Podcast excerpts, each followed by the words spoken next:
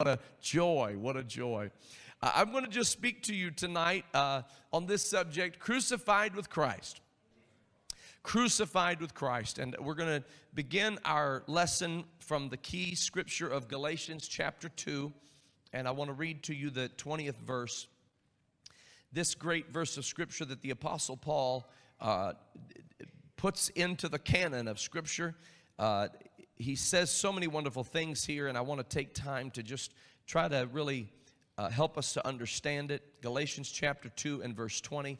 And it simply says this I am crucified with Christ. Nevertheless, I live. Yet not I, but Christ liveth in me. And the life which I now live in the flesh, I live by the faith of the Son of God who loved me and gave himself for me. This is a very profound verse of scripture, and we want to understand what it means. Of course, this week is a uh, week where we want to take the opportunity to focus our attention upon that great day in which Jesus was, in fact, crucified. So much happened on that day. Now, I say that great day. I'll say, I'll go further, that glorious day that wonderful day, that most magnificent day. But, ladies and gentlemen, that was the darkest, gloomiest, most depressing day anyone alive had ever observed. Isn't that, isn't that the way it works? That on what is the worst day can also be the most glorious day. The sun literally stopped shining in the middle of the day. The whole day went dark and there was no light. And there was a great earthquake at the time that Jesus gave up the ghost. And all the disciples backslid except John and a few of the ladies who followed Jesus, including his mother. But there, there were, it was, it was a total scattering, if you please, a total scattering of the sheep. So, how is this such a magnificent day?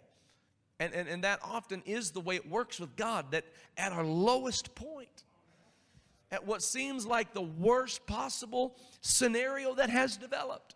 God is up to something spectacular. How many have found that to be true in your own life? Hallelujah. Oh, I know you've got a testimony because you remember when you thought you could not make it one more day, and yet here you are.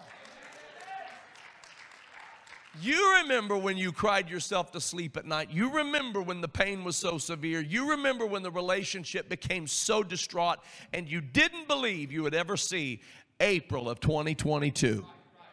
Yet here you are in the presence of God, and God is good, and life goes on.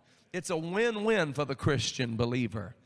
So we thank God for that. But this moment, this magnificent moment where Jesus Christ was crucified. Now, before we understand why that day was so significant, we have to understand who he was. That's what made it so significant. This was not any ordinary person, this was not just one of the angels. The Bible distinguishes between him and the angels. To which of the angels said he at any time, Sit thou at my right hand? The Bible distinguishes between him and the sons of David, all the other sons of David. He said, If he is merely the son of David, then why does David call him Lord? He distinguishes between him and all of the priests of the Old Testament. He said the priests of the Old Testament, they would come once every year and they would offer sacrifices that could not take away sin. But this man, hallelujah, entering into the holy place, hallelujah, once and for all. Glory to God. Glory to God. This was not just any other teacher, any other great prophet. They said, Who do men say that I, the Son of Man, am? And they said, Thou, some say you are Jeremiah or John the Baptist or one of the prophets. It could be any of them, Elijah maybe. One of the prophets, Habakkuk, Zephaniah, Zechariah, Malachi, Micah, just any one of the prophets. And he said, okay, I understand who men say that I am, but now let's narrow it down. Who do you say that I am? That's really what it comes down to, ladies and gentlemen, is who do you say that he is? It's not about who Time Magazine says he is. It's not about who, who National Geographic says that he is. It's not about who the History Channel says he is. It's not about who your professor says he is. And even when the preacher says the truth of who he is, you, you still have to believe it for yourself. It still comes down to who do you say I am?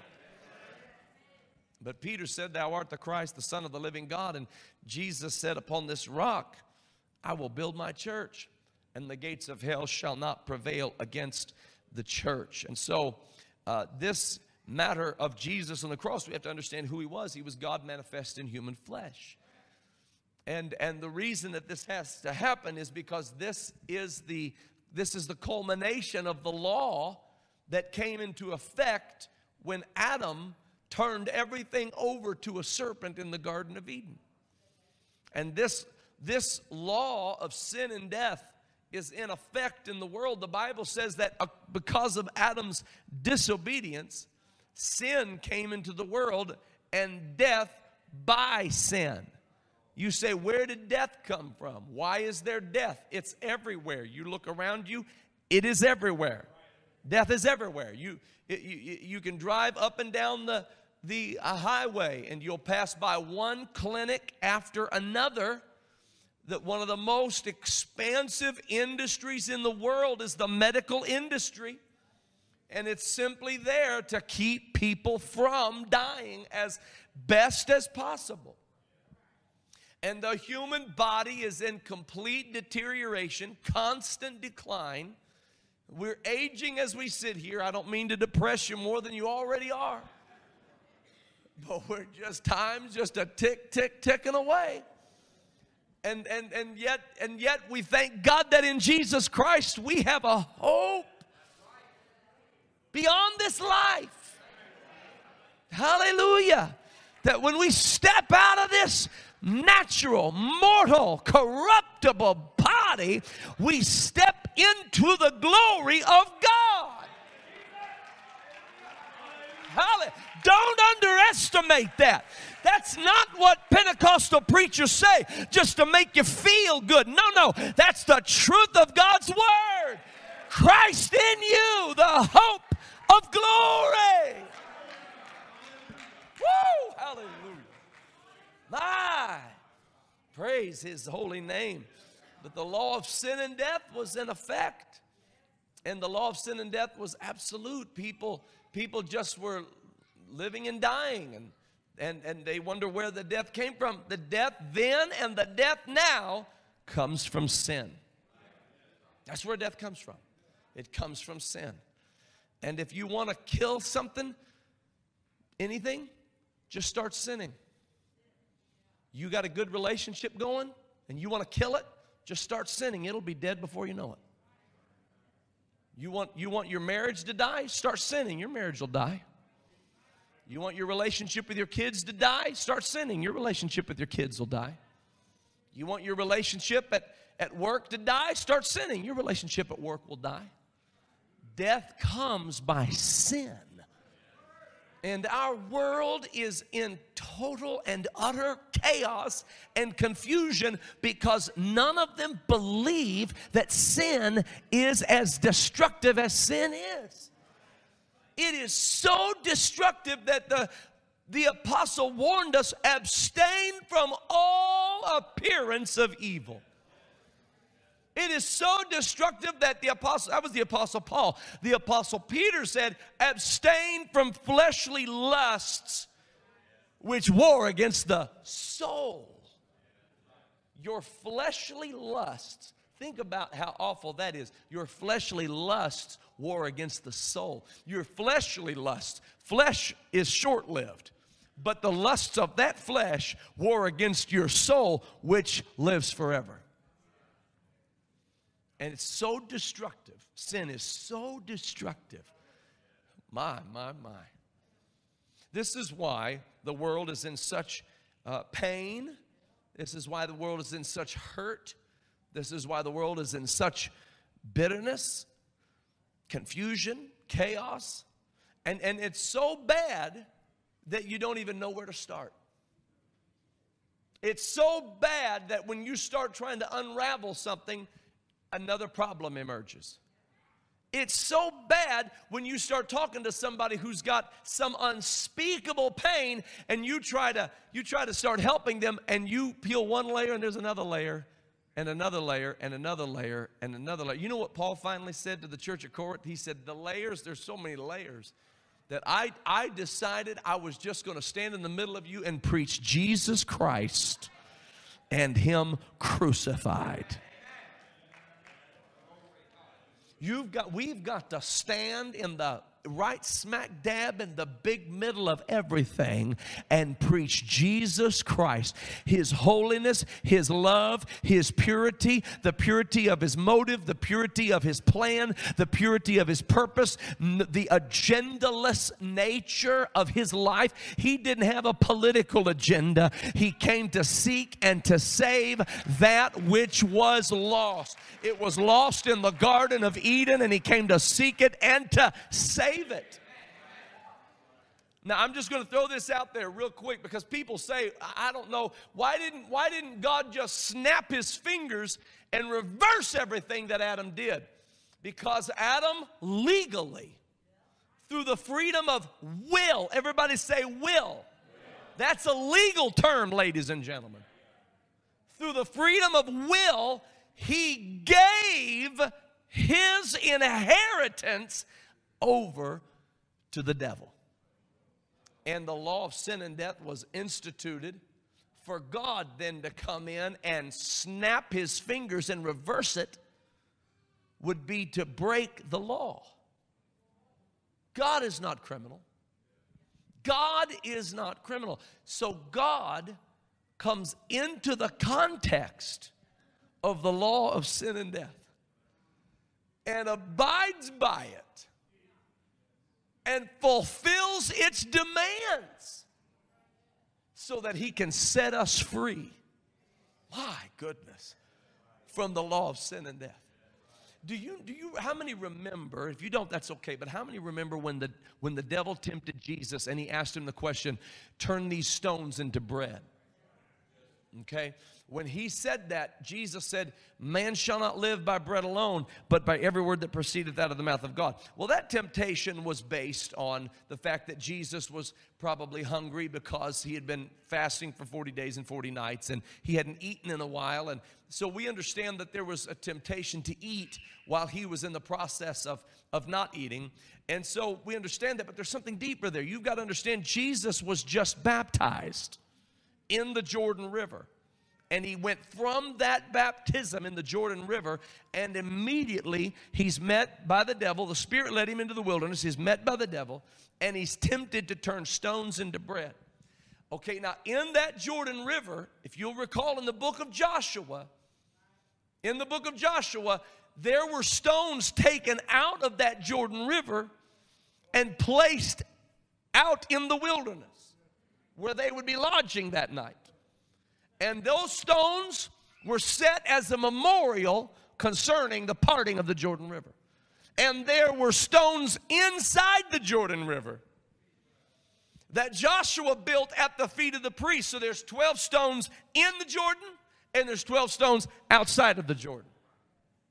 So so when Jesus is baptized in the Jordan River, John the Baptist is standing in the Jordan River and he references the stones that are in the Jordan. He says that if you won't serve him, God is able to raise up children unto Abraham of these stones.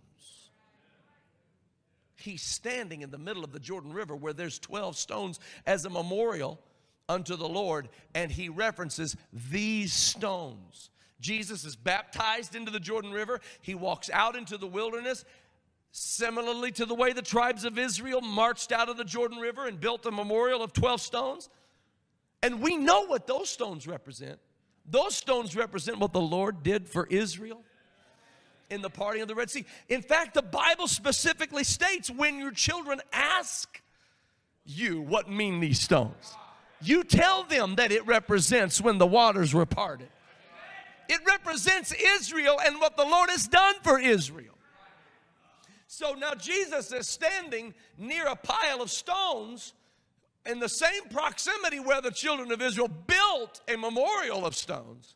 And the devil says, Turn these stones into bread. It was deeper than just, Are you hungry? Here's a meal. He was telling him, I know why you're here.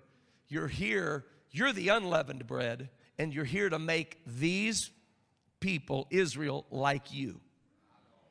So do it. Do one of your little magic tricks. Make one of your miracles happen. And just snap your fingers, flip a switch, pull a lever, and just do it. And Jesus said, That's not how it works. Man shall not live by bread alone, but by every word. He's referring to the law. But by every word that proceedeth out of the mouth of God, he is saying, I am going to fulfill the law. This is why the Bible says that the law was perfect and yet it was weak. How can something that is perfect be weak? It was perfect because it sets the absolute standard of perfection. Where it became weak was that it was fleshly, fallen humanity trying to keep it. So, fleshly, fallen humanity cannot keep the law, and so the law becomes weak through the flesh, but by itself, it's perfect. And you know that's true. When you tried to when you tried to not kill, maybe you managed not to wring somebody's neck. But Jesus said when you hated him, you broke the law. Or maybe you maybe you didn't commit adultery. But Jesus said when you looked and lusted, you broke the law. So there are ways that your spirit breaks the law when you're even when your flesh maybe maybe you were able to prevent a behavior and most of the time they weren't even able to prevent the behavior. And the law was just being broken left and right and the law was weak as long as the flesh was trying to keep the commandments. Jesus Christ is God Almighty, Jehovah Jireh, Rofa, Rohai, Shema, Shalom, Sitkadu, Mekadesh, Elyon, El Shaddai. He is God, the great I am. He didn't send somebody else to do the dirty work. He himself, my God. Jesus said, When you've seen the Father, when you've seen me, you've seen the Father. That's what he said. I am the way, I am the truth, I am the life. He is God in Christ, reconciling the world unto Himself. So Jesus Christ is God manifest in human flesh, and He was obedient. In all points, He was obedient. He was tempted in all points, but without sin. My goodness. He was tempted in all points. Do you know that you have not faced a temptation that Jesus did not face? I can say that in this in this sanctuary and I can say that to the whole world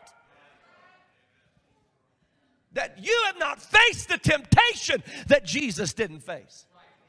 And he was without sin. This qualified him to be crucified because it made him the spotless lamb. Now, I want you to know that the reason he was tempted at all points is because he confronted and was confronted by every sin intentionally because he was going to overcome it on your behalf. Everything. Everything you've ever faced. Woo, hallelujah. He was going to face all of it.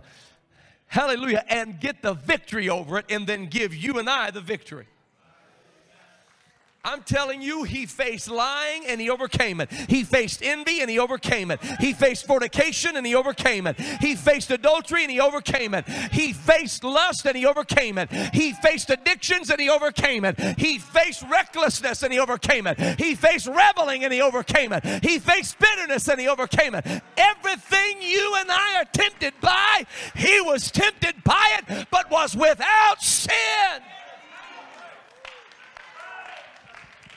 The record of his life contains the fact and the act that he overcame all sin and never fell to it. So, victory over lying. My God, have mercy. I feel the Holy Ghost. My Lord, Brother Rubio, I feel the Holy Ghost. Can I, can I just take a moment here? Moses said, Do not eat the blood of the animal. Now, I don't mean to mess with your medium rare steak, but just hear me out. He said, Do not eat the blood of the animal. And the reason is because the life of the flesh is in the blood. In other words, the life of that animal is in the blood of that animal. And when you eat the blood of that animal, anything that animal did in its life is now admitted into your body because that blood contains the record of everything that animal did in its life. So if that animal ate some junk you'd never dream of eating, when you eat its blood, you're eating the junk.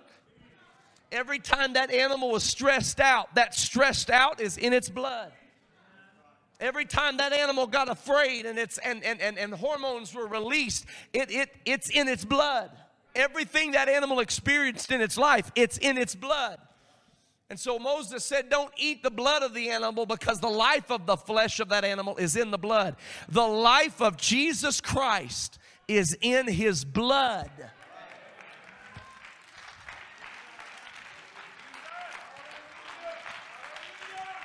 Every sin that he conquered, the conquering of that sin is in his blood. That's why he was tempted in all points as we are tempted. He purposely confronted every temptation of any and all sin, and one at a time, he gathered it into his blood. He put it in the record of his life. The record of a person's life is in their blood. This is why, if you've got some symptoms and you don't know what they are, what they mean, you just know this is happening, this is inflamed, this is painful, this is going on, I'm dizzy, I, I, all of this is going on. You go to the doctor, and the doctor says, Let's check the blood. Because the blood is going to tell us where to look next. The blood is going to give us direction. The blood is the record of your life and it is the record of Jesus' life. And not only did Jesus overcome all sin, but the Bible said he healed all manner of diseases. All manner. He overcame all temptation and he healed all manner of sickness. I'm going to tell you what he has the victory over every cancer. He has the victory over every diabetic condition. And I want you to know He has the victory over every coronavirus and every variant that could ever possibly mutate. He's already healed and He's already healed it.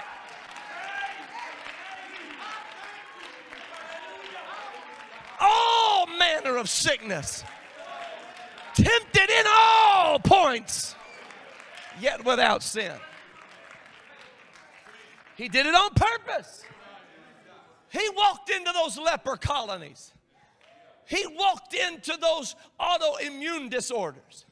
He walked in and among all of those viruses and sicknesses, and he overcame all of them and gathered the record of that victory and lodged it safely in his blood. He healed all manner of sickness. People were getting up off of beds and walking for the first time in their life, and he was just logging victory after victory after victory after victory. And the victory over every sickness is found in the blood, and the victory over every sin is found in the blood. Oh, yes, my friend, there is power in the blood power in the blood. Wonder working power in the blood.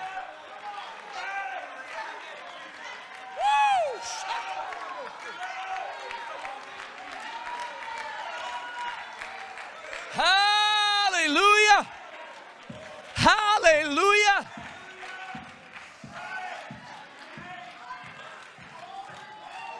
Ha. So when he walked to that cross, He was spotless. He was blameless. He was innocent, guiltless, just, prepared, a perfect sacrifice. Hallelujah. He was the perfect sacrifice. No blemish on him not on his not on his person not on his character there was no blemish on him even when he was at the most vulnerable point and, and Mike could have lashed out, he had already died to his will in the Garden of Gethsemane.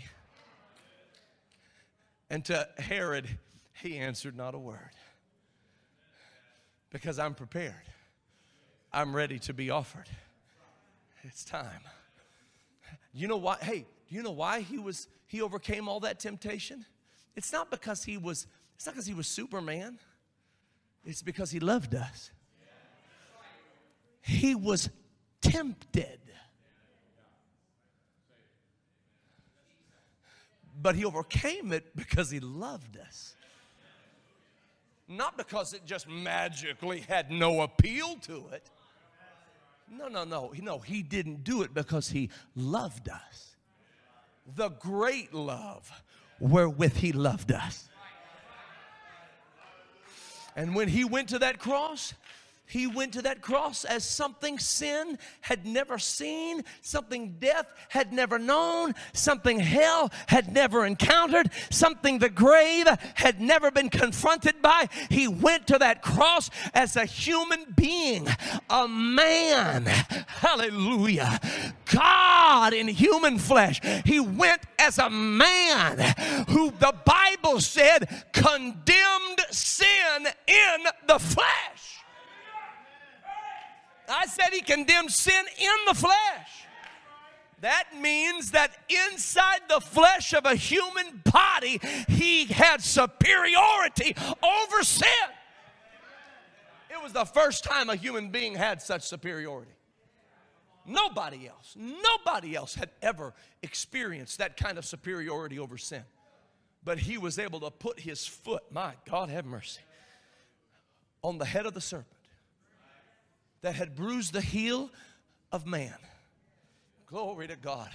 But he was able to crush the head of the serpent because of his superiority over sin. The first man, Adam, gave in to sin. But this last Adam, hallelujah. My God, I feel the Holy Ghost. The last Adam. There doesn't have to be another Adam. Ah, the last Adam. Thank you, Jesus. Thank you, Jesus. Thank you, Jesus. Thank you, Jesus. This, you can see the messianic prophecy in the book of First Samuel when Samuel finds Saul and Saul is offering sacrifices he was not authorized or permitted to offer. And Samuel walks up to him and says, What are you doing? And Sam, Saul said, Well, he said, I, uh, you know, I, you weren't here and I figured it'd be all right. And, and Samuel said, You don't understand. I, I, sacrifice is great, but to obey is better than sacrifice. It was a messianic prophecy because the sacrifice of Calvary was great, but what made it great was the obedience that led up to it. Jesus was just another flawed man who had stumbled and bumbled over sin and had transgression and iniquity lodged in the record of his life, then that sacrifice would have meant nothing. It'd just be another martyr bleeding on a cross. But that's not who it was. No, this wasn't just any old blood. This blood was precious blood. Hallelujah. I said, This blood was precious blood. This blood was the blood of Jesus Christ. God God manifest in flesh, the Almighty God, the creator of all things, hallelujah, as a man upon the cross. And we know that it was the Father in flesh because when he died, the writer said the testator died. And when the testator dies, the testament goes into effect. Glory to God. That's why you that's why you got to step into this New Testament. It is for you. Hallelujah. Will, will, you've got to surrender your will to his will. Not my will, but thy will be done. Will is a legal term and it has to do with testament. And when you surrender your will to his will, you're stepping into the New Testament. This is my God. This is why you've got to trust in the Lord. Trust, trust. It's a legal term and it's connected to testament. And when you trust Him, you're stepping into the New Testament. My God. this is, listen, listen, when we think back this week on what He did, it's more than just one of the cool stories in the Bible. It's the story around which all other words of this holy book gather. It is, it is the story. I know nothing among you save Jesus Christ and Him crucified. We stand in a world of sin and sinners and sinfulness, and it is a wretched world where we live. And there are demons on the loose demons on the loose. And they have possessed people in power and are influencing policy and are influencing an educational system. And they're trying to, it, is, it, is, it is the worst we've ever seen since the Garden of Eden. It's the serpent teaching today in so many cases. It's the serpent establishing policy for our world today. Confusion abounds. And you might and you might say, "Well, well, how do you know that's the devil?" Well, I'll tell you who it's not. It's not God. Because God is not the author of confusion. So I can tell you who it's not and whatsoever is not of faith is sin, and sin brings death. And, church, you better get ready because we've got a whole generation of people that are going to be messed up, tore up, broken down, in need of the Holy Ghost power, in need of the blood of Jesus, in need of revival, and in need of the church to be the church better be prayed up. We better be fasting. No more casual carnal Christianity. It's time to be full of the Holy Ghost. It's time to be holy. It's time to be separate. It's time to be prayerful.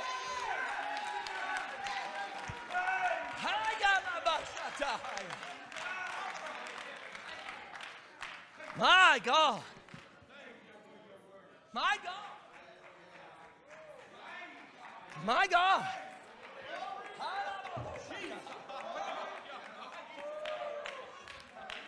My God.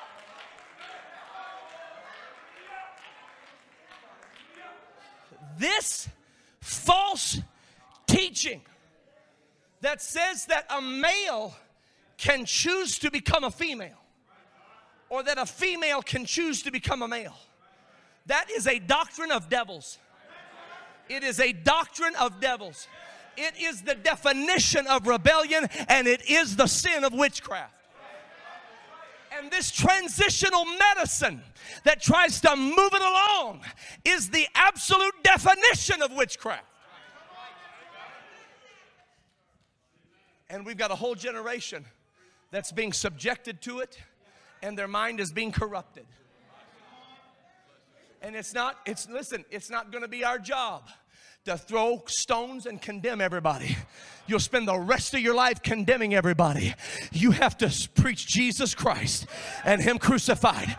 They're condemned already. They're condemned already. Jesus Christ came not into the world to condemn the world. God so loved the world that He gave His only begotten Son, that whosoever believeth in Him should not perish, but have everlasting life. My God. And I know people are worried. I know people are worried. They say, What are we going to do? Our world, our world is just going down, down, down. I'm going to tell you something. You're about to know beyond the shadow of a doubt that Jesus Christ is Lord and He has the power to save to the uttermost. He's going to bring peace to the minds of the confused. He's going to wash away every sin stain. He's going to preach deliverance to the captive. Hallelujah. He's going to restore sight to the blind. And He's going to do it through us. I said He's going to do it through us. The apostle said, I am crucified with Christ. Nevertheless, I live. Not I, not I, but Christ liveth in me. Oh, hallelujah. Now, let me explain something to you. That record of life, that record of life, all the stuff Joel did, it's all in, there's a book of my life, and it contains every decision I made Every word I've spoken, listen, every idle word I've spoken. I hope nobody ever finds that book. I know the devil, the devil's got a big magnifying glass on it every day. He's got alphabetized, chronological, however which way you want to look at it. He's got it all figured out. Google search, take you to wherever you want to go, whatever date, whatever time. He's got a, he, he knows what the book of our life contains. But there's another book of life. And it's the Lamb's book of life. And in that book of life is victory over sin. In that book is victory over sickness. In that book is victory over death. In that book is victory over demonic possession. In that book, ah, don't you know that? Don't you know that? How many times in his life and ministry on earth did he confront and be confronted by those who were possessed by an unclean spirit? He didn't run and hide, he spoke the word. He didn't get down in the dirt and fight with them. He didn't get on Facebook and sling mud at them. He didn't turn into a, a, a, some kind of, a, of an individual that had an axe to grind. He spoke the word. Hold thy peace. And you got to understand, even as we take our strong position, our strong stand on what is true and what is righteous, we are wiser than serpents. I said we're wiser than serpents. The serpent thinks he's so smart we're wiser. And because we're wiser, we're harmless as doves. That serpent, that's the, that's the serpent in the garden. He can't outsmart the church. We don't fall into his traps. We're harmless like the Holy Ghost. There's, my God, I feel the Holy Ghost. The devil can't outsmart us because we are harmless like the Holy Ghost. We are peacemakers. We are meek. We are merciful. We love. We speak the truth in love. My God, we have the answer to what this world is seeking. Hallelujah. Hallelujah. And so, so the devil would love for you to be judged out of this book. And you can be. If that's the book you want to judge you, you can be. You're, you're more than welcome to be judged by the contents of this book of your life. But if you want to be held to the standard of the book of this life and be judged as though you are innocent and blameless, you just need to make sure that your name is written down in the Lamb's book of life, crucified with Christ. Nevertheless, I live, not I, but Christ liveth in me. And the life I live in this flesh, I live, Brother Enos, by the faith of the Son of God. Hallelujah. Hallelujah. So, so you must repent of your sins. You, you must turn away from those sins. Don't let this world tell you, don't let this world tell you that it doesn't matter, that everybody's doing it, that, that that's just an old way of thinking. They'll tell you that about every preacher that comes along. They always have. They've stoned the prophets, they've martyred the prophets, they've crucified Jesus. They'll tell you all day long don't listen to what the preacher's saying, don't listen to what the Bible is saying it's outdated, it's old fashioned. Wrong! It's eternal! And it's authored by the Ancient of Days. Repent of your sins, turn away from it, walk away from it come out from among them. Be ye separate, saith the Lord. Walk away from wickedness and, and be baptized, my God, in the name of Jesus Christ when you are baptized in the name of Jesus Christ, you are letting that old man who was responsible for the record of this book, you're letting that old man die. And when you come up out of that water, there's a new name on you. You have a new identity, and that new identity is the identity of the man who lived the life of this book.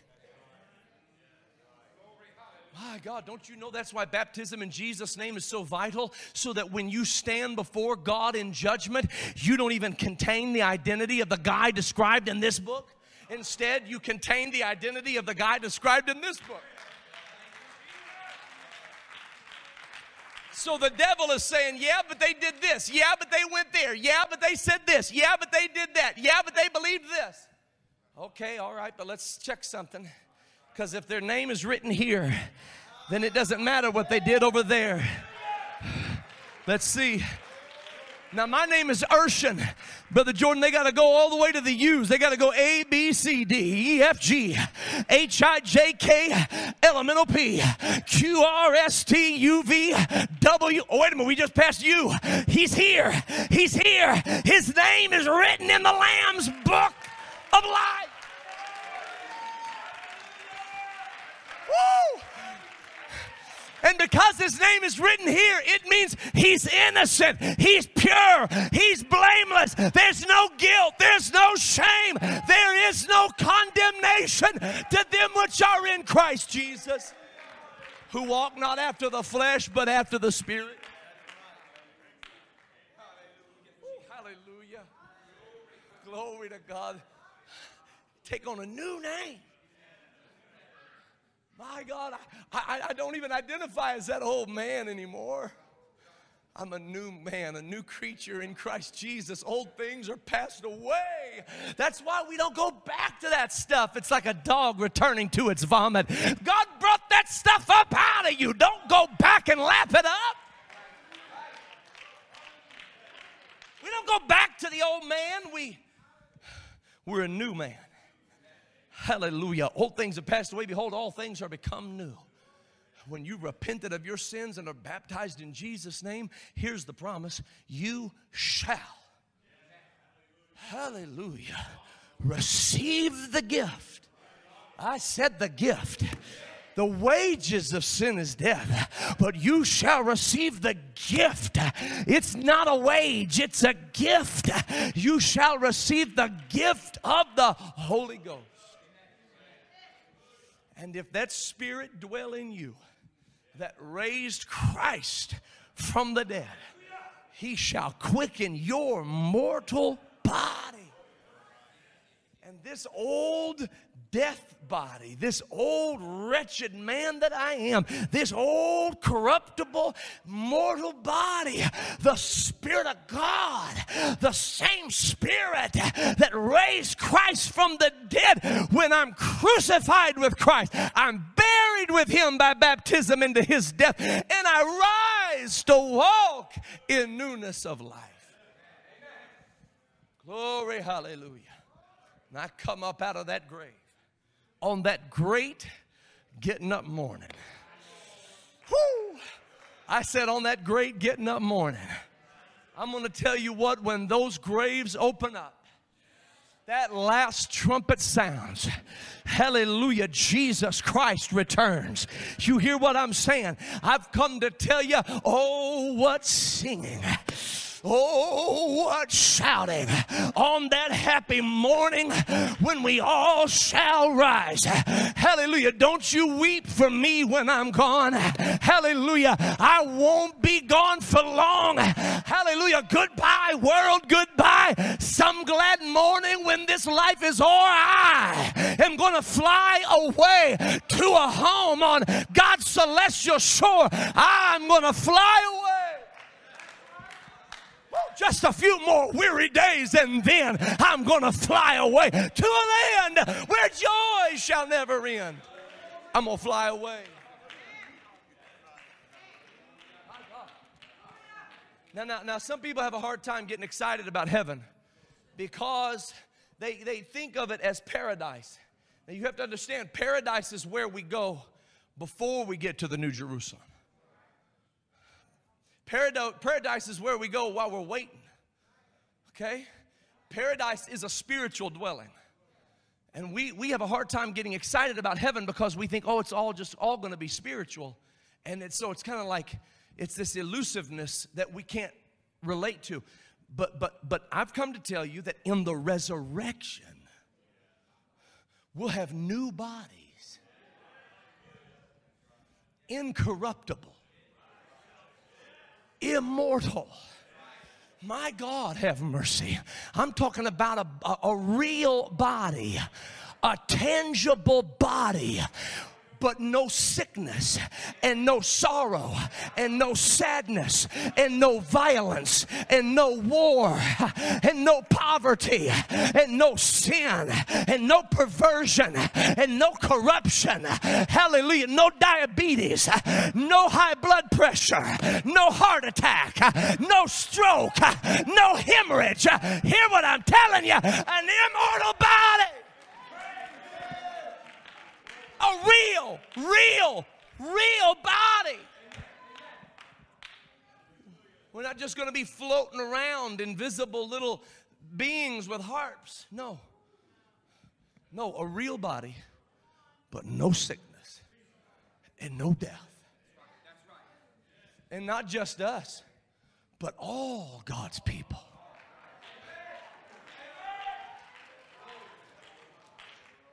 You, listen, you, you don't have to be worried about somebody murdering you over there.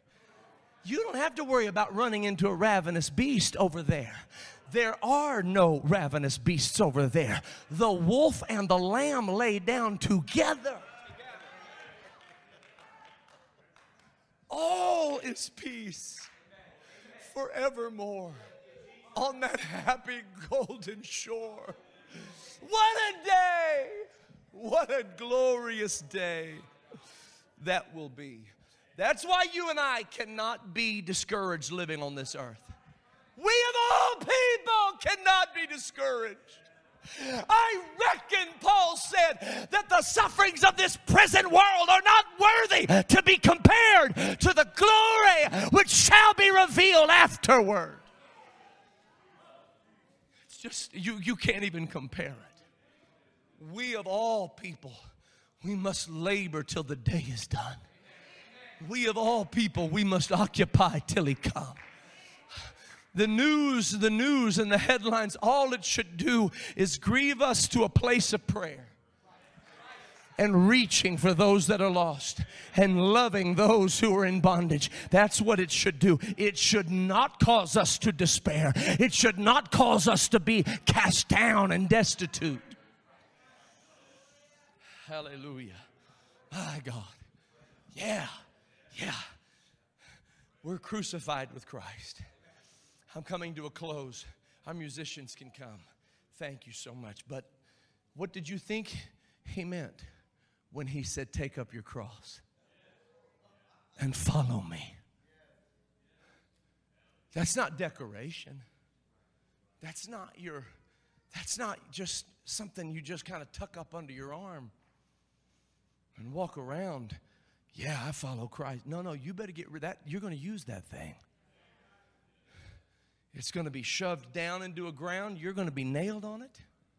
There are going to be people who nail you on it. You're going to have to surrender your will just like Jesus did. You're going to die to your flesh. You're going to be buried with him. But oh, praise his name. You're going to rise. You're going to rise. You're going to rise. Could you lift your hands and praise him with me right now? Hallelujah. Hallelujah. Come on, that's it. Let's stand together right now. God is so good to us. Oh, Lord, we worship you. Oh, Lord, we praise you. Oh, Lord, we magnify you. Glory, hallelujah. Glory, hallelujah. Glory, hallelujah. Glory, hallelujah. Glory, hallelujah. Glory, hallelujah. Oh, glory, hallelujah. Hallelujah. Hallelujah. Thank you, Jesus. Hallelujah. Come on, uplifted hands all across this place. Uplifted hands all across this place. Come on, somebody seek the Lord while he may yet be found. Come on, somebody seek the Lord while he may yet be found. Oh, hallelujah, hallelujah, hallelujah. Oh, bless his name, bless his name, bless his name, bless his name. We worship you, oh God. We worship you, oh God. We worship you, oh God. Come on, I'm making these altars open for somebody who wants to seek the Lord in Jesus' name. Hallelujah. Upon his face, the one who saved me by his grace when he takes leads me to